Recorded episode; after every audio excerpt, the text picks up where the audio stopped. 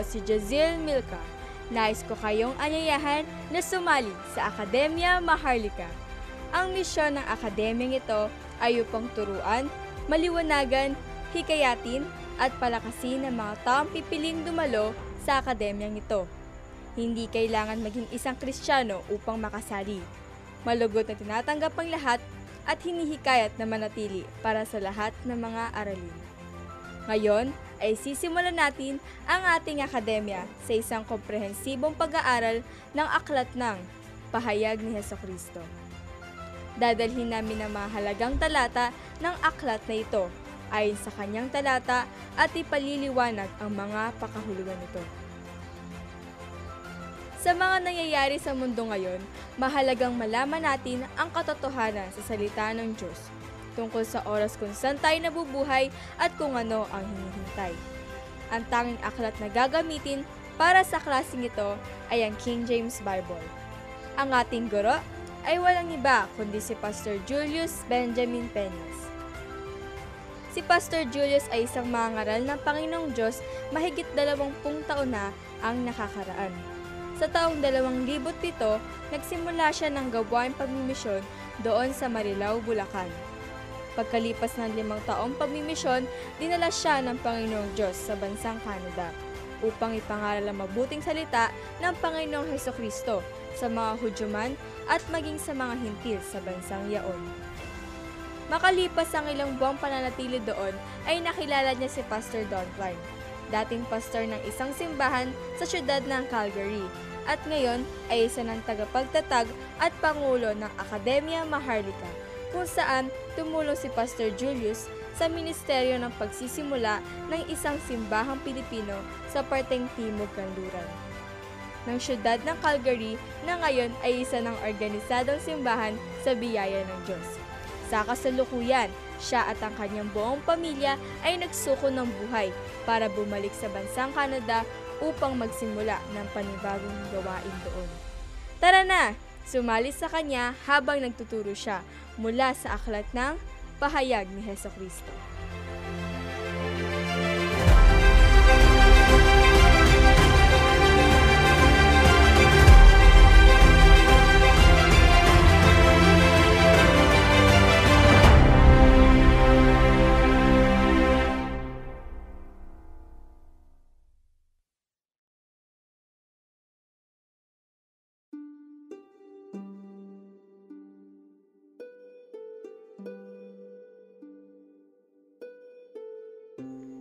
Ipinahayag si Heso Kristo, unang sesyon. Kumusta sa lahat at maligayang pagdating sa Akademya Maharlika. Sa pag-aaral na ito, magsisimula tayo sa isang kapanapanabik na paglalakbay sa buhay. Pag-aaralan natin ang aklat ng pahayag ni Heso Kristo. Ito ay isang napakagandang libro. Nauunawaan ito ng mali maling pagkatawan at maling interpretasyon ng marami. Iniiwasan ang pahayag ni Yesu Kristo sapagkat tila maraming naniniwala na hindi ito mauunawaan at ang pagbabasa nito, pag-aaral at pangangaral mula rito ay hahantong lamang sa pagkalito. Nakalulungkot iyon sapagkat ang sino mang gumugugol ng oras upang pag-aralan ang pahayag ay malapit ng matuklasan na hindi pala mahirap maunawaan. Sa katunayan, ang librong ito ay hindi maliwanag sa mga hindi mananampalataya. Nasasaad sa Lukas ikawalong kapitulo, talatang sampo, sinabi ni Heso Kristo, Sa iyo ibinigay na malaman ang mga hiwaga ng kaharian ng Diyos. Ngunit sa iba, sa mga talinghaga, na sa pagtingin ay hindi sila makakakita at sa pakikinig ay hindi nila maiintindihan. Nakasaad din sa unang mga taga-Korinto, ikalawang kapitulo, talatang labing apat, Ngunit ang natural na tao ay hindi tumatanggap ng mga bagay ng Espiritu ng Diyos, sapagkat ang mga ito ay kahangalan sa Kanya, ni hindi niya maaaring makilala ang mga ito sapagkat sila ay nahahalata sa Espiritu. Ang masigasig na mag-aaral ng libro ay malapit ring matuklasan ang katotohanang si Heso Kristo ay mas malinaw na naihayag kaysa sa kung saan man siya sa salita ng Diyos. Hindi ito isang libro na maiiwasan. Ito ay isang libro na babasahin at mapag-aaralan. Sa pamamagitan ng pagpapakilala, nais kong banggitin ng maikli lamang ang apat na pamamaraan ng interpretasyon na ginagawa ng mga tao kapag papalapit sila sa aklat ng pahayag. Kung paano ka lalapit sa aklat na ito, ay matutukoy kung paano mo ito binibigyang kahulugan. At kung paano mo ito bibigyang kahulugan, ay matutukoy kung ano ang iyong matatanggap mula rito. Mayroong apat na pangunahing interpretasyon ng aklat ng pahayag. Ito ay ang mga sumusunod. Una, tinitingnan ng isang interpretasyon ang mga pangyayaring naitala sa pahayag bilang isang makasaysayang tala ng mga kaganapan noong unang siglo. Ang pananaw na ito ay nangangailangan ng paniniwala na si Jesus ay bumalik na sa mundo. Ikalawa, ang isa pang pagtingin ay isang napakaliberal na pagtingin. Ang pagtingin na ito ay tinitingnan ang pahayag bilang isang koleksyon ng mga kwentong idinisenyo upang maipakita ang pakikipagbaka sa pagitan ng mabuti at masama.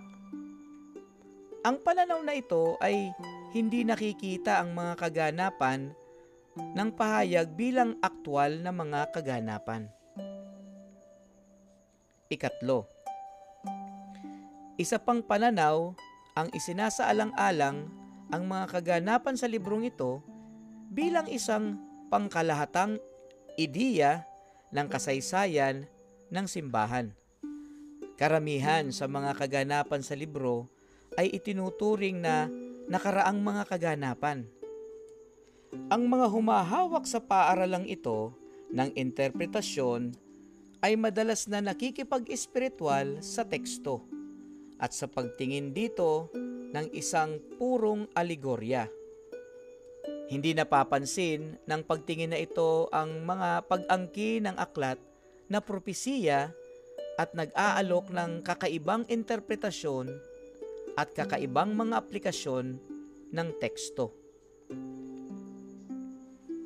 Ikaapat, ang pangwakas na pagtingin ay tumi- tumitingin sa aklat ng pahayag at nakikita ang karamihan sa mga kaganapan bilang likas na hinaharap. Ang pananaw na ito ay naniniwala na ang aklat ng pahayag ay likas na propetiko sa likas na katangian. Ang pananaw na ito ay tumatagal ng isang literal na diskarte sa interpretasyon. Pinapayagan ng interpretasyong ito ang lahat ng mga kaganapan ng pahayag na maging aktwal na mga kaganapan. Ito ang nag-iisang paaralan ng interpretasyon na nagpapahintulot sa aklat ng pahayag na isinasaalang-alang habang nakasulat ito at para sa malinaw na nakasaad na layunin kung saan ito isinulat. Ito ang landas ng interpretasyon na susundan ng ating akademya para sa ating pag-aaral sa pahayag ng Panginoong Heso Kristo. Narito ang ilang mabilis na saloobin upang maitakda ang yugto para sa ating pag-aaral ng aklat na ito. Ito ang petsa ng pagsulat. Taong siyam na putlima, maraming liberal ang nagtangkang lagyan ng petsa ang pagkasulat sa mga nakaraan. Subalit, wala silang katibayan para sa kanilang mga paghahabol. At matibay na katibayan upang mabigyan ng petsa ang aklat na ito sa unang siglo. Ito naman ang may akda. Si Juan na minamahal, ang parehong apostol na nagsulat ng Ibanghelyo ni Juan at ang tatlong mga sulat na nagdala ng kanyang pangalan. Hindi talaga ito pinagtatalunan dahil mas malinaw na nakasaad ng maraming beses. Pamagat Ang pahayag ni Heso Kristo hindi mga pahayag. Isinalin ng salitang revelation ang salitang Griego na nangangahulugan na isang paglalahad. Marami pang sasabihin tungkol doon sa isang saglit lamang. Ito naman ang susing talata. Pahayag, unang kapitulo, talatang labing siyam.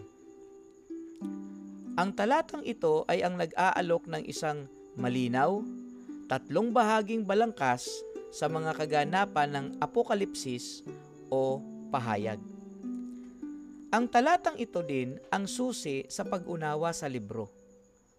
Ang pahayag ay ang nag-iisang aklat sa Biblia na naglalaman ng sarili nitong balangkas na inspirasyon ng Diyos. Ang balangkas na iyon ay ang mga sumusunod. Una, ang mga bagay na nakita mo, na nakasulat ito sa unang kabanata. Pangalawa, ang mga bagay alin. Ang kabanata ikalawa at kabanata ikatlo, doon naman na susulat ang mga bagay na ito. Ang ikatlo ay ang mga bagay na magiging sa ngayon na nakasulat mula sa mga kabanata ikaapat hanggang dalawamput dalawa. Ang librong ito ay isinulat sa ilang madilim na araw para sa maagang simbahan. Dumaranas sila ng kakilakilabot na pag-uusig sa ilalim ng bakal na kamay ng Imperyong Romano. Ang aklat na ito ay isinulat upang mabigyan sila ng pag-asa, aliw, at pampatibay sa mga pakikibakang kinaharap nila. Ang librong ito ay ibinigay din sa kanila upang ipaalam sa kanila kung paano tatagal ang plano ng Diyos sa paglaon. Naintindihan nilang ang Diyos ay may plano para sa hinaharap at kasama sa kanyang plano ang pagkawasak ni Satanas, kasalanan, at ang masamang mundong ito, at ang pagtubos ng paglikha, at ang sariling bayan ng Diyos, ang Israel, at ang kadakilaan ng Panginoong Heso Kristo. Ang mahusay na plano na ito ay lalabas ng mas malinaw sa paglipat namin sa mga pahina ng librong ito. Ang pinakaunting kailangan mong malaman. Ito ay isang libro na malapit na nakatali sa lumang tipan. Sa apat na raan at apat na talata ng pahayag, dalawang daang pitumput walong sumangguni sa lumang tipan sa ilang paraan. Sa dalawang daan pitumput walong talatang iyon, mayroong higit sa walong daang mga parunggit sa mga kaganapan sa lumang tipan. Kaya, ang isang gumaganang kalaman ng buong Biblia ay kinakailangan upang maunawaan ang lahat ng nagaganap sa librong ito. Dadako tayo sa konklusyon ng unang sesyon. Ito ay ang naging isang napakaikling pambungad sa pahayag ni Heso Kristo. Si Heso Kristo ay nagsiwalat. Mas detalyado ang sesyon ng dalawa sa paglabas ng aklat na ito. Tandaan, mahalagang makinig ng sunod-sunod sa mga sesyon na ito. Kung hindi mo malalaman kung ano ang nangyayari, iisipin ang napapanood ng pelikula at panonoorin lamang ang huling sampung minuto. Walang paraan na malalaman mo ang tungkol sa pelikula. Gayon din sa pag-aaral na ito. Upang maunawaan ang wakas, dapat kang makinig mula sa simula, sa gitna, at sa wakas. Tiningnan lamang natin ang unang tatlong talata, manatili ka sa amin hanggang sa susunod na kabanata. Maraming salamat po sa inyong lahat.